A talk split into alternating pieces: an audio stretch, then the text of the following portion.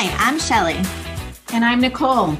And you're listening to the Baby Pro podcast, where we talk about everything and anything related to pregnancy through the first year of your child's life. Every episode, we will discuss and interview experts on all the questions expectant and new parents want to know, such as creating the perfect birth plan, infant sleep, and tips and tricks for parenting a newborn. Welcome to the show.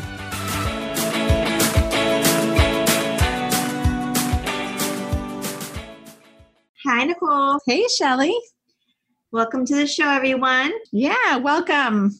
We're going to jump right into our favorite of the week uh-huh. for this week. Nicole, I will let you go first. Oh, well, mine was I tried something new this week, and I can't say it's a favorite. So I don't know if I'm doing it wrong. Maybe you guys could pipe in and DM Shelly and you guys can help me out here. I tried the apple cider vinegar rinse for my hair in the shower today.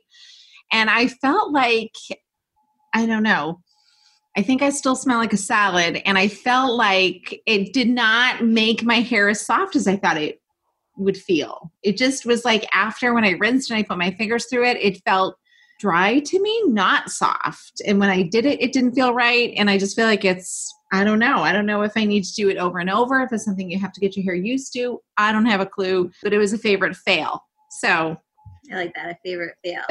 favorite of the week fail. yeah, it's kind of how it was. How about you? you? I've never even heard of an apple cider vinegar rinse. You just like rinse your hair with apple cider vinegar after you wash it and then condition it.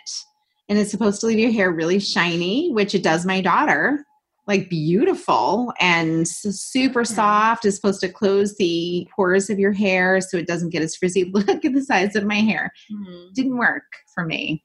So doesn't apple cider vinegar like change the pH? Mm-hmm. So maybe it's only. Does your daughter have dried hair or oily hair? Probably more oily. So maybe it works right? better. Like yeah. we are not here. Experts don't send right. us We have no clue. I obviously have no clue what I'm doing. Forty-seven yeah. years of frizz. I don't know what to tell you. Yeah. So maybe it only works if you have oily hair. I don't know. I don't know. All I know is I felt like a favorite of the week failure this week. So you know what I also heard people do? What? put raw egg in their conditioner. I remember growing up and my grandmother had egg shampoo down the cottage at the Cape. And I always thought, like, is there egg in it? And I remember reading the ingredients, there was egg in it. Now that mm. shampoo sat there for many millenniums, like many, many years, because it was like the cottage one, but everybody, nobody wanted like the dollar shampoo mm. made of eggs. Hmm. Again, I've heard of it. Do you know anyone who's done it and if it's worked?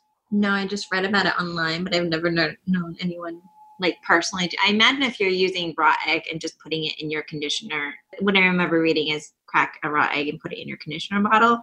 I don't know if I do that because that's a long time for a raw egg to just right. Ew, gross. Right, like it might get stinky. Right. Yeah.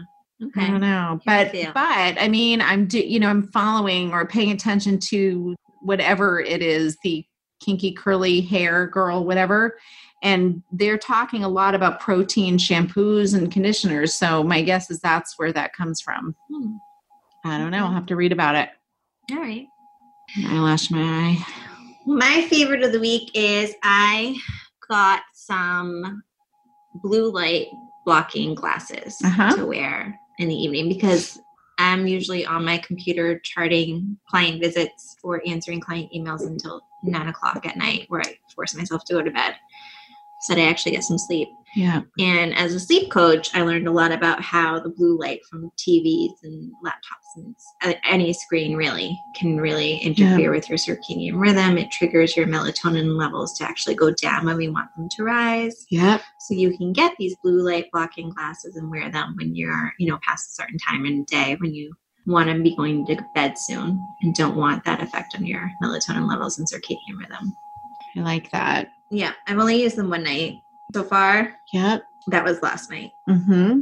And we had that storm come through. Yes. And it woke me up at two thirty, and I didn't sleep. So I can't. I can't right, really no say, idea. Yeah, I right. can't really say yet if they're helping right. me sleep better. Right. But yeah, I'm excited. I actually got all the kids some of those classes. Yeah. Because they're up doing um because they're all remote learning now. Yep. So they're up during their schoolwork late at night you're gonna pull your eyelash. I have an eyelash eye, so I'm like ripping it out. That's okay. Sorry. So I do have a pair of them, but Gracie uses them all the time. So mm-hmm. I can tell you that I've used them and I've liked them, and she loves them. She raves about them, mm-hmm. which is interesting because this is a good segue to go to our question of the week, which has to do with infant sleep, right? Mm-hmm. So one of the things that when I have been talking with new moms and when I ran the new mom support group, that I had, we talked about babies getting up during the night. And what moms will often do is get up to breastfeed or bottle feed and change their baby, take care of their baby. And then while they're taking care of their baby, they've got their phone on to keep themselves mm-hmm. awake. And I've discussed how that light can be too stimulating for the baby. So to really mm-hmm. encourage your baby to go back to sleep, which and is what most people want. Too. Right, exactly. Yeah. Um, is to shut that off. So mm-hmm. I think they know it affects them, but I don't think they realize that it can affect the baby as well. Right. Red light is good at night. Like, so if you want to buy a red night light so that mm-hmm. you can mm-hmm. see what you're doing without having these bright lights turned on in the room. Right. So you can see enough where you can feed and change the baby's diaper, but not stimulate and mess up their, your circadian rhythm. Mm-hmm. So red light is good at night. But I used to, nice. with my first, I didn't know any better when I had Brooke and I would, and this is how like young, I would get up and watch MTV. Right. MTV. Yeah, MTV. Back when they played music videos, right, right, and they would loop the same 20 songs in a row overnight, yeah. all night. And then during the day, anytime I heard one of those songs, I'd have a massive letdown. Oh my gosh, mm-hmm. that's a and riot. There's like two of those songs. So if I hear, I'll get that phantom yep. letdown feeling yeah. that you get when you're not breastfeeding yep. or making milk. So yeah. yeah. Oh, that's a riot. I like train my life. So you have to see if you played that whole. You should find out what those songs were. Play them in that cycle. See if she'll sleep with them. You know, or yeah. see her own response. Or see if I relactate. right, exactly. I'm not going to do anything but listen to this music. Mm-hmm. Oh, that's a riot. Hey everyone, I know that having a baby can be a little overwhelming and confusing. If you're looking for a place where you can get all your childbirth prenatal education needs, visit ShellyTaftIBCLC.com. Nicole and I are offering right now an online virtual childbirth educating education class, a prenatal breastfeeding class, and we're soon launching a prenatal newborn care class and a prenatal sleep education course. So you can learn all about infant sleep even before the baby comes. So I'm going to drop that link in the notes and you can check it out, and we hope to see you there. Okay, so let's move into the next segment questions and answers from yep. listeners. Do yeah. you want to read the question? Sure. And then I'll let you respond to it. Sure. Our question came from a mom asking about her two month old baby who had slept through the night two times last week. And she was wondering the baby is no longer sleeping through the night. She thought that meant the baby was going to continue sleeping through the night. And is it too early to do a cry it out method or a sleep training method with her two month old baby? Right. So, as a sleep coach, I do not recommend really any sort of sleep training or cry it out method, especially with a two month old. Mm-hmm. Um, they don't have the physical or mental, neurological capabilities to soothe themselves to sleep. Babies right. are codependent, they're codependent. So they rely on their parents to help them regulate their emotions and their sleep. So if they get upset, they don't really calm down until you pick them up. Right. Because they can't, they get stuck in fight or flight and they can't bring themselves down. They need our help to do it. So if you're putting a two month old in a situation where they're crying and no one is helping them to come and regulate, they don't come down from fight or flight on their own. What they do is they shut down. And this has been backed by hundreds of studies. So, what they're doing is in their brain, it's still caveman days, right? They don't know that they're born in 2020. And in caveman days, if you were a baby and you were put down and no one was around to pick you up, you were in trouble. Mm. And so you'd cry for help to alert the village or your parents to come and pick you up. And after a while, if you weren't picked up, you would conserve your energy by mm going to sleep. So it's not that they're learning to soothe themselves or they're learning to put themselves to sleep. What they're learning is like helplessness. And they're learning that, okay, no one is going to come help me. So I might as well just give up and stay quiet so no predators can find me. It's basically what they're what's going on in their brain. Would yeah. you agree, Nicole? I do agree with that. I don't, I've never been a real fan of crying out, crying it out as a mother, it went against my instincts. I will tell you, my last one was difficult. I did have a friend who came and we did spend a day working on that, but she was much older. And we just kind of like, I would go in and soothe, you know, things mm-hmm. like that. I'm not even sure that I can say what I did was the right thing.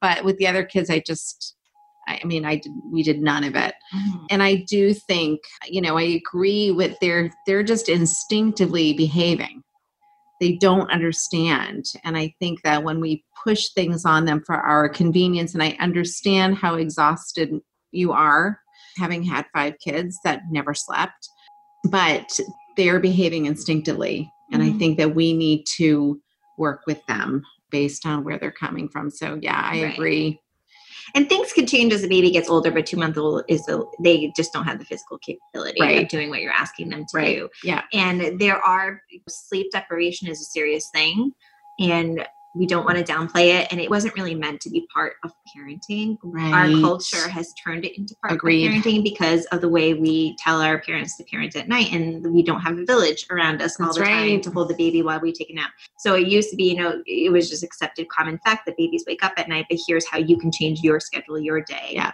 and then it all of a sudden shifted to no here's how we change schedule the baby's right. schedule and the baby's day. And it doesn't right. really work well that way. Right. So if you are severely sleep deprived maybe you can have a friend come over yeah hire a postpartum doula. Yeah an overnight doula. Yeah. If you're breastfeeding pump out some milk. Um, you'll have to for two months old you will have to get up and pump every three hours so your milk supply doesn't drop but pumping for 15 minutes and then going back to bed might get you a lot more sleep for a night than staying up with the baby and feeding for 20 to 30 minutes and then changing right. diapers and then settling the baby back down. Right. I agree. Mm-hmm. I think just get help. You know, I would even say like a neighborhood teenager who's willing to like come over and after school and for an hour and a half hold the baby so you can take a nap. Whatever you have to do because sleep deprivation is a real serious issue, but it should not come to the point of risking the baby's those early months of development and bonding and emotional mm-hmm. health. Right. So, yeah. Yeah, so we don't want to downplay your sleep deprivation or anything, but right. there are other ways to go about it. Agreed. And having the baby cry. Yep, agreed. That was a great question. Thanks for submitting it. Yeah. Okay. So next up, we are going to be interviewing a infant massage therapist. I know, I love that. So we'll be right back with that. Great. Okay, I'm so excited to announce our guest this week, Disha Gehani. She is a certified educator of infant massage and nurturing touch and founder of Tiny Touch. Disha, thank you for joining us. Hi, Shelly. Thank you so much for hosting me today. And I'm very happy to be here. I would just like to quickly introduce myself to our audience. So, hello, everybody. My name is Disha Gehani, like Shelly mentioned, and I'm a certified educator of infant massage and nurturing touch. I'm the founder of Tiny Touch, and we're based out of Jersey City. So, I basically educate new parents on simple ways how to adapt touch into their daily routine you know the importance of nurturing touch for an infant's um, overall holistic health and brain development. And of course, infant massage, which uses this vital sense of touch for the first year of an infant's life and uh, helping them with the amazing benefits that come with it, simple ways to make this into a fun routine. So we provide our in-person services to uh, parents in the Jersey and New York areas and our virtual services to parents everywhere. Awesome. Wonderful how did you choose infant massage as your career? Like, how did you get involved with it? Right. I come from India originally, and uh, I have a background in marketing. I wasn't into this field at all, and it's been a few years that I got certified and I started doing this whole thing. I moved into the United States with my husband a few years back, and um, I always had this in me to kind of do something in this space which would help support parents and babies. And uh, I think infant massage is very popular, is very well known about in um, the Eastern cultures of the world. But here in the United States, it's still gaining awareness and acceptance. And a lot of people still need to know about infant massage as a concept, about what are the benefits for a child. So I felt like since I have this back in the roots, why not, you know, kind of do something in this field which would actually support parents in a very healthy way. So I thought of doing this certification program and I got certified and I've started my own venture. And uh, currently I'm also studying a few other courses and I'm trying to, you know, get all geared up and try my best to support families in all possible ways. That's um, awesome. I do feel like in our in the culture here, I think it's more that like parents are taught that too much touch or holding is spoiling, spoiling. baby. Right, right, like, right, right. I think uh, the United States has this view where babies should be independent way before they're physically even capable of being independent. Would you agree? Absolutely not. So just to, you know, kind of start with touch, touch is the first sense to develop in the utero, okay? And it is the most vital sense for a baby's development.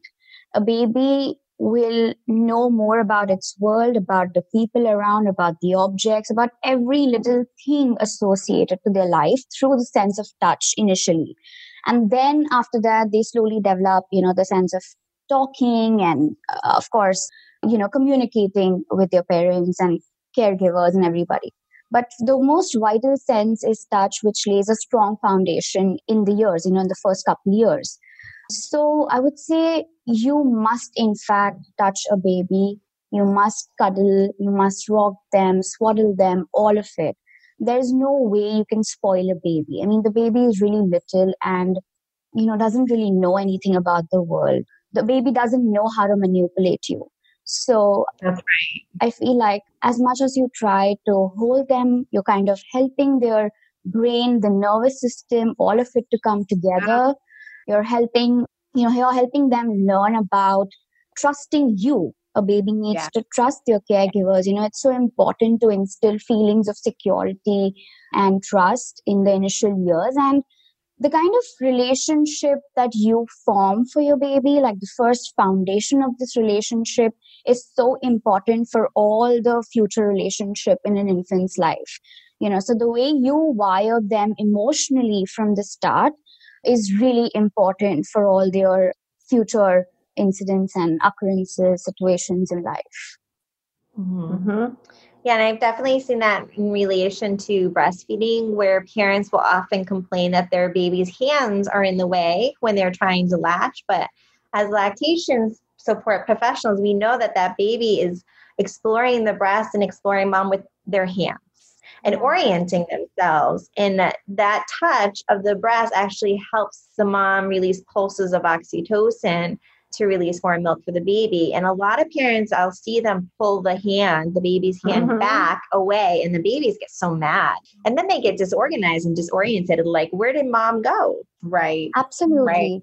And you know, when you talk about skin to skin, it has such amazing benefits for the baby. So, right. and they do that in the first few hours post birth because it is so important for the baby to connect with the mother physically from yeah. the start yeah. and continue this process in the first year of life i think is very important yes it really helps them to stabilize their heart rates blood sugar levels body temperature and even for the fathers i would say helps them bond and connect at a deeper level mm-hmm. yeah i do think that the benefits for are pretty much the same for either parent right except for with the birthing parent, it helps with the milk supply. Absolutely. And obviously with the partner, it won't. Right, right, right, right. yeah, of course. And it helps mom to recover too. Yeah. So one of the things, it, you know, talking to you about this reminds me of I have a daughter who was my last one. She's 15 years old.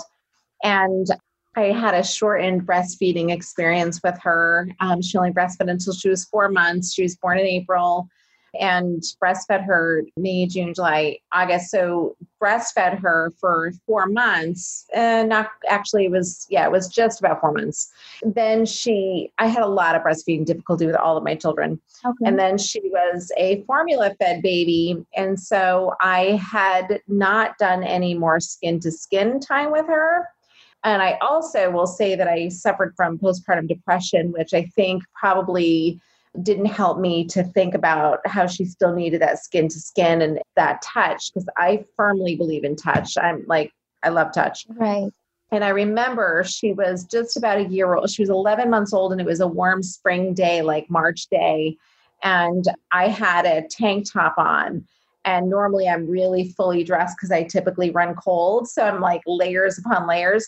And I had gone to get her out of her bed in the morning. She saw my skin. This is just exactly what happened. And she was 11 months old. I took her out of her crib and she literally put her mouth and she kept running her open mouth all over my chest and shoulders and I sobbed. I felt so terrible that oh this baby had needed, and I will say she was probably my most needy baby. And I thought, oh my gosh, I totally missed the boat on the as much touch as she needed. So, not to guilt anyone who's ever gone through that, because here I am, like I know babies and I still miss the boat with my own. But I firmly believe and what you're doing. this kind of excites me, this topic. I absolutely agree with you, but I would want to add that it's never too late. You can start. I will tell you that from that moment forward, that girl was skin to skin with me for months. I was like, take off all the clothes. I know you're but we're getting naked. And like, I did. I gave her all the skin and she would orally assess me. That was the crazy thing about it was that she had not breastfed in all those months. And I would every day from that day forward, I made sure she had lots of contact with my skin and she would run her open mouth on my and shoulders. On. Doesn't that just that's oh, wonderful. That's so adorable. You know, they have this sense of smell that they can easily distinguish a mother's breast from that of other mothers. So I feel like the skin, the smell, you know, you talking to your baby, all of it put together is so vital for a holistic development. Mm. I think that that sensory input that babies sensory get with input, touch, right. Yeah, yes. I think it helps them organize like their central nervous system mm-hmm. so that mm-hmm. they can then use their other senses. Exactly, mm-hmm. that's right. That's yeah. Okay. Yeah. What do you just teach like general massage or do you ever work specifically with like babies who are having certain issues where you think specific massages might help? Like if, if there's trouble with breastfeeding, do you have massages that you might teach a parent to use to improve breastfeeding? Right. So massage, I would say it helps with um, everything. Massage can go with full term babies. Massage is very beneficial for preterm babies for any sort of breastfeeding issues, for moms who are suffering with postnatal, postpartum depression. Now, you know, there's no specific massage technique for all these different areas and causes, but massage in general, the basic benefits are that you kind of firstly learn to bond with your babies. That's really mm-hmm. important. You learn to connect with them. You learn to understand their non-verbal language, uh, the cues, and respond to your baby with respectful listening you know you you learn to respond to their needs respectfully so mm-hmm. that's to start with and then of course it helps to soothe your baby it helps to address common infant concerns like gas constipation gastrointestinal cramps teething, mucus discomfort. Now, these are some basic challenges that parents come across almost every other day on their parenting journey. And um, so that just equips you to handle all of this better. It doesn't, you know, you don't always have to rush to a doctor. You don't always have to resort to medical treatment. Of course, I'm not saying that you know massage is, a, is is in itself a medical treatment. What i'm trying to say is that if someone wants to naturally soothe their baby if someone wants to help their baby through their powerful gentle touch then it's the answer to so many more infant concerns. And um, when we talk about like when you were asking about breastfeeding i feel massage is so important because it helps in the release of oxytocin and feel good hormones like serotonin uh, which are important for a mother and baby to bond and a mother feels closer to their own child there are feelings of anxiousness and a mother feels overwhelmed on their in the first few months and it's absolutely all right but uh, massage is something that will help the baby and the mother come closer and generate these, release these hormones in both the baby and the parent. And of course, I would say that for the dad as well. It also helps in the release of anti stress hormones. By default, the stress levels decrease. Yeah. And um, therefore helping uh, the mother on if she has any sort of anxiety or depression. Mm-hmm. It's a great tool. It's an effective tool for moms as well. And when I talk about uh, massage, I would say, like I already mentioned, it's for all babies. Preterm babies benefit immensely. It helps in weight gain, uh, regulating their body temperatures, stabilizing their blood sugar levels, heart rate. And very importantly, I would say, and this is for all babies, even babies with special needs, because it stimulates the entire nervous system. It helps with the process of myelination. Now, myelination is basically, you know, you have a layer around your nerve cells, which is called the myelin. And the function, the purpose of this myelin is to transmit impulses along the nerve cells. So massage helps to speed up this whole process of transmitting impulses along the nerve cells. And therefore, it is so essential to connect your brain and the nervous system. So right. that's how they get integrated. That's how, you know, if you touch a baby, the impulses transfer, you know, they travel further fast. You know, they reach the brain. The baby responds to your touch. The baby responds to your voice. And I feel like there are so many connections in the nervous system happening every second for a child that if you can help them in their emotional and physical development at the same time through this sense of touch, why not? Right? I mean, it's wonderful. It has so many benefits. And along this process, it's so important to continuously talk to your child, go back and forth with conversations, soothe, sing, because you're kind of integrating it all together you know you're kind of helping them with their verbal uh, language for future development. You're helping them with their non-verbal cues. You're helping them to understand more about their own body. So babies can actually discern between actual touch and observed touch. So what you yeah. do to the child and what you are doing aside of it even around the baby the baby can actually pick up through observed touch as well so you're kind of helping all of this for the child's brain.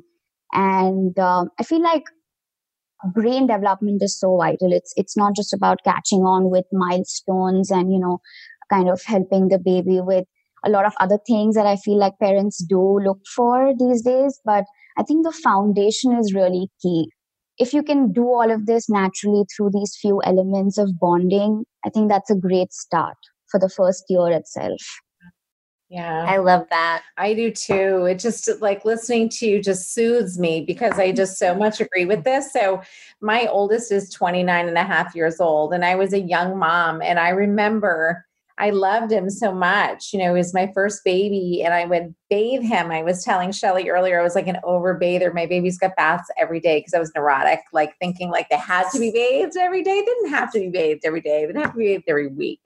But anyway, I was in that mindset but I loved at the end of their bath, I would lotion them and I would massage them. And to me, it was like loving on them. Right. You know, it was like, mm-hmm. I think I absolutely agree with everything you're saying. I love to hear it from you. Mm-hmm. Yeah. I do feel like I do. I like, I'm not a massage therapist at all, but I've learned like a couple of massage techniques to show families when the babies are like, for example, if, if the baby is showing some breast rejection, um, doing a little facial massage when the baby's like calm and happy, um, getting the baby used to having the mom's skin like near their face, and also just making being with the mom a happy right right is one of the things that i'll often suggest is just spend like three times a day just doing some facial massage and um, making it happy and calm and quiet. Right right. I think that that work wonderful you know it's it's great to do that and, you know, I would say that you don't have to adapt it into a full blown routine. You don't have to massage your baby for like an hour. It's not like how you massage adults, right? right? It's not that, you know, you go to a spa and you get yourself a body massage. That's not how it works for babies. For babies, it's more like kind of trying to understand what works for them, try it out on different times of the day um, just 15 minutes a day every day should be perfect. It doesn't have to be like 30 40 15 minutes. There's no particular time that you set. You just have to kind of listen to your baby see their engagement cues disengagement cues and accordingly uh, try to fit it into their routine. It, you know you don't have to push your baby. You don't have to force fit it. If you feel like your baby is fussy at that particular time you could try it again at a different time because mm-hmm. at the end of the day you are trying to communicate with your child and you are trying to be uh, responsive to their needs. You know you don't want to step over what their preferences and needs. So i feel like that's very important and often parents feel like okay you know right now they're massaging the baby the baby doesn't like it and then they don't go ahead and try it on another day because they feel like oh the baby's not enjoying it but the fact is, like, kind of trying it at a different time in the day when they're more like quite alert, responsive, calm, regular breathing, and they're not in the active alert or in the drowsy state, you know, because that's when they're usually fussy with massage. So I think that really helps. Um, and yeah. it doesn't really have to be, like you just said, right? Changing the diapers, bathing them. You can massage the bottoms, you can massage the legs and arms and it's just as relaxing and soothing for a baby. So i think the time is important. Yeah. Mm-hmm. So how would a parent know whether their baby was engaged or disengaged? So you look for your engagement and disengagement cues like i mentioned. Engagement cues are like if your baby's calm your baby's smiling, cooing, you know, you kind of try to engage with the child and the baby's engaging back with you. And, you know, before you go ahead with massage, I always tell parents, like, you make this swishing sound. So it's like this common pattern that you observe. And, you know, you say, do you want a massage? So your baby begins to relate to this and kind of understands that a new process is about to begin. And if you do that, like, for a few days, you know, they understand that this is something happening. So, like I said, respectful listening and responsive parenting. So you ask them and you, you know, you see the response. If the baby's pushing away or if the baby's cranky, fussy, you know, you don't want to push it at that time. So then you kind of try it at a later time, maybe before bedtime or after a nap is also great. Mm-hmm. Do you find that massage helps with infant sleep? Of course, it does. It totally does. Like I said, massage helps to promote calm and regulated infant behavior. It helps to relax the infant overall. And it also helps in producing this hormone called as melatonin. Now, melatonin is a sleep regulating hormone and it is right. controlled by the circadian system. Now, when you massage a baby, it helps to produce melatonin so that's exactly why, you know, it would help and influence sleeping patterns and help the baby sleep longer. Mm-hmm. So, if a parent were to try to utilize massage to help with infant sleep, I know we were just talking about the time is not important, just look for their engagement cues. But is there a way that they can incorporate it into like a bedtime routine or is that something you recommend? I do recommend that. You know, maybe if bedtime is at 7, 8, p.m. and you see like your baby is showing cues, uh, maybe your baby is drowsy, you could probably start massaging them 30 minutes prior to their bedtime routine. So I think that would really help. And of course, dim lighting, or maybe just soft music. And what I would want to add here is do not use fragrances. Don't use any sort of artificial fragrances, even in terms of the oil, keep it very natural, organic, cold pressed oil, because it not only stimulates an infant, but it also comes in the way of bonding. For a child, the mother's natural odor is very beneficial and it helps to connect. You know? I love that. Right. Mm. So that's why what I usually recommend is cold pressed organic oil something that you use in the kitchen. It could be a coconut oil or it could be grapeseed oil. We strongly want to avoid olive oil because it's very high on oleic acid, which does not absorb easily into the baby's skin. So oils that are rich in vitamin E, A, K, and very low on oleic acid, high on linoleic acid are usually recommended for a child's sensitive skin. Hmm. That's a great point. Thanks. Love this. That. Yeah, that was really good. I'm like, oh, I like that point. Yeah. I learned something new. so, what kind of services do you offer for families? So, I usually offer private and group sessions, and uh, my sessions are in a four uh, series bundle, which are conducted once every week for four weeks. So, it's like a one hour session every week and uh, parents can schedule it as per their convenience for a private one-on-one session in person or virtual and um, for a group session, I usually conduct in person here in the Jersey and New York areas and virtual sessions again for parents everywhere. You know, if you have your mama friends and if you want to schedule like a small group session for them with your own baby, so that's something that you could do. And of mm-hmm. course, for a lot of babies who have, who are tactile sensitive, infant massage particularly is very beneficial for them as well because they kind of, you know, have this aversion to touch and because of which they're losing on to so many other things. So I feel like infant massage would definitely help them kind of stabilize and be more receptive to touch. Hmm. That's a great point. When do you recommend parents start? So we and I would want to add something here. As soon as the baby is born, the baby is born with this cheesy substance on their body, which is called the vernix. I'm sure you might be knowing about the vernix caseosa. Now that has antimicrobial properties. It acts as a natural moisturizer for the baby's skin. Now that's something that a WHO recommends leaving on, rubbing it and leaving it on for ideally 24 hours, but I think a minimum of six hours is so important for sure. the baby's skin. So that typically is your baby's first rub, right? And um, you can actually massage your newborn at the third day following birth. So on the third day following birth is great, but we usually start after two weeks is because parents need that time to settle in, you know, kind of get acquainted with so many things, learn basics of bathing, diaper changing, breastfeeding. So there's so much more to do. Therefore, we start for babies two weeks plus, but you can practically start from the third day onwards. It's totally cool when you come back from the hospital and if you think you're prepared, you are. You can go ahead with it. Mm-hmm.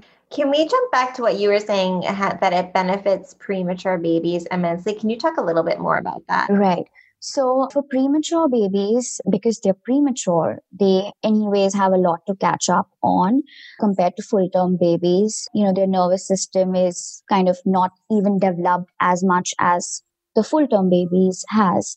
So, when it comes to nervous, brain, it kind of helps with uh, that immensely. I already spoke about myelination, but there's also one more thing that I would want to talk about is the vagus nerve. Vagus nerve is very important for the digestive system. So when you're stimulating, when you're massaging the baby's body, it's helping the vagus nerve further help with digestion for the premature infant and helps to kind of develop the digestive system better.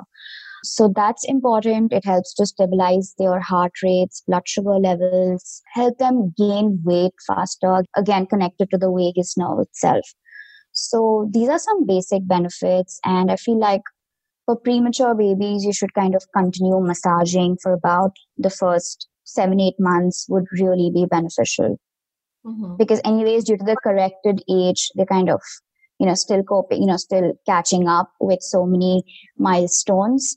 So I would say that the first eight months should work really well. And what do you recommend for when the baby is still in the NICU? I don't know every hospital, obviously, but I know some hospitals, um, the parents are encouraged to be very hands off, and the, they're kind of given the impression your baby's very fragile and can't tolerate touch. And some providers even say skin to skin. So, what would you recommend in a situation like that? For the NICU, I would definitely say as much as skin to skin as possible. I know some hospitals still recommend otherwise, but skin to skin is so important, especially for a preemie. And um, baby wearing is important, kangaroo care is important. If you can start massage, and I'm kind of, you know, in process of trying to talk to hospitals and maternity homes for the same, but it'll be wonderful to start massage as soon as possible because I feel that shouldn't be risky in the first place. So, you know, so babies, premature babies, of course, they will be sensitive to touch, but then there are different nurturing touch techniques that you use for them. It doesn't necessarily have to be massage because obviously they might, the skin is sensitive and they might be kind of irritable with it. But then there are different nurturing touch techniques, uh, quite a few of them that you use for preemies specifically hmm. that it's you know it's, examples are like resting hands containment holds kind of just provide them the necessary it makes me want to have a baby so it just yeah. kind of gives them the necessary warmth through holding them engulfing your hands, cupping them on their body. So I think that's important. Mm-hmm. Amazing. I'm so glad that we talked to you because you're just like so full oh of knowledge. Oh my gosh. And it's yeah. all related. Like if you are working in the childbirth fields, like some of this is very familiar to me because right. I teach it to families and it relates to breastfeeding and right. sleep. But even then, there's so much more to it. So I think that every like childbirth provider should have an infant massage therapist Absolutely. that they can refer family to and yeah. make it a collaborate a health part of the healthcare team. Absolutely. Absolutely. It has yeah. multiple benefits, I would say, multiple. And they're like lifelong. Yes. To add to that, I'm also thinking about mothers who give birth and how much like touch can be so good for them after giving birth. I just feel I'm a huge supporter of massage and touch. I just happen to I have always loved it. Touch is like my primary love language. Um, but I can't help but feel like it just everybody would benefit from it. Um, yeah. It's for the entire family. It really is. It mm-hmm. is. There's something about it that almost nothing else can do, I think. It's the first language that all of us as humans learn to speak, you know? So, yeah. Yeah. I yeah. love that. Oh, this is great. I was reading uh, one study that suggested that just 15 minutes of massage a day helps a baby grow like it was some ridiculous number, like 45% faster. Have you heard of that? Yes, yes. In fact, thank you for raising that up because I think I kind of skipped with so much in my brain and trying to put that out here. So, touch, like I said initially, it helps with physical, emotional, and intellectual development. Now, sure. With appropriate touch, parents can actually help expedite and actually help develop all of this. When you compare the brain size of two infants for example you know one who has received a lot of nurturing touch and for the one who's not received enough touch the brain size is different. The brain size of the one that's received good amount of touch is bigger than the one that is neglected and there's a lot of research that supports it it's very simple the brain is where you are helping everything, where you're putting together everything. So I think that says it all. That's mm-hmm. amazing. And the bottom line is is that the system works when mom and parent or parent and baby are together. Right. And encouraged to hold the baby, encouraged to touch the baby. Exactly. Right.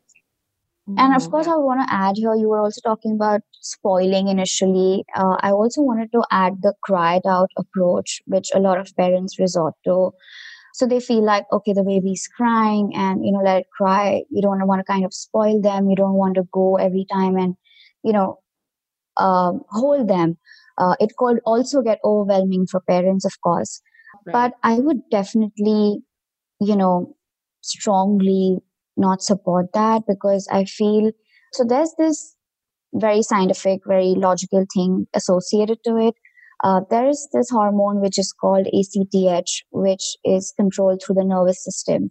So if the baby is crying excessively, the nervous system can shut down. There could be a breakdown.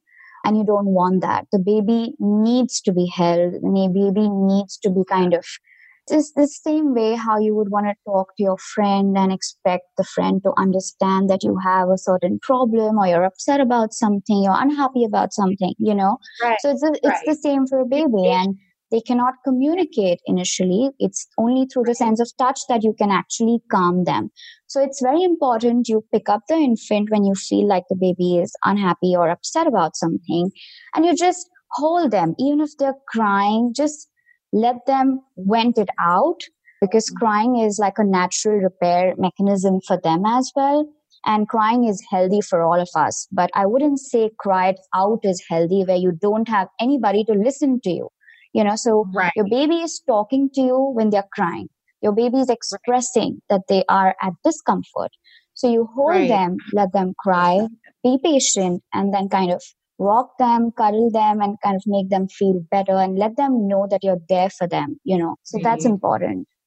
and the studies have shown that the cortisol levels are much even if a baby is crying in arms the cortisol levels are way lower than right. if they're crying by themselves right because they're they're crying because they're upset but they're feeling supported by you and right. i i think that our culture has this expectation that we put on babies for them to do things that we don't expect to do ourselves as adults. right. Like if I'm upset, no I'm, I'm, a crier. I cry yeah. about things. Yeah. And if I'm upset and crying, you know, my husband knows to come over and give me a hug and to comfort me. Right. And I need that to calm down. So how could I expect a baby who's so much more helpless than I am? That's right. To, to not want that and need yeah. that as well. It's unreal. It's it's irrational, I would say. Mm. Absolutely. Right. I totally agree with you too. Yeah. Mm. Oh, this is so helpful. Thank you. My goodness. I'm glad. you want to add? I think we've all, maybe I haven't spoken of the immunity uh, levels, but immunity levels also increase because massaging a baby right. definitely helps with immunity and it helps to kind of produce killer cells and white blood cells, which are so important to fight infections. So again, like I said, just laying a strong foundation for the future years. That's amazing. Wow. Can you share with us, Disha, where parents can find you? Right. So you can look me up on Instagram. Uh, my handle is at tinytouchjc. And um, I also have a website which goes the tinytouch.com. Of course, that's also mentioned on my Instagram, so you can find it there. Uh, my contact, email ID, all these information are also provided there. Yeah, so that's basically where. And you're virtual, so of course I'm matter. virtual everywhere, and I'm currently also providing my services to parents in quite a few other countries as well. So it's not just wow, the United States. So great. Yeah.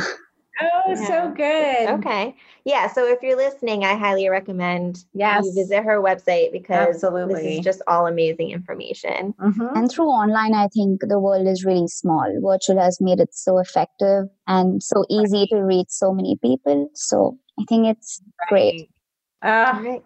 Well, thank you so much for joining you. us today. I'm glad. Thank you so much for hosting me and I could share my valuable information. Thank you so much. Oh, great. So helpful. Thank you so Great much. chatting Take with care. you guys. Thank you. you Bye. Bye.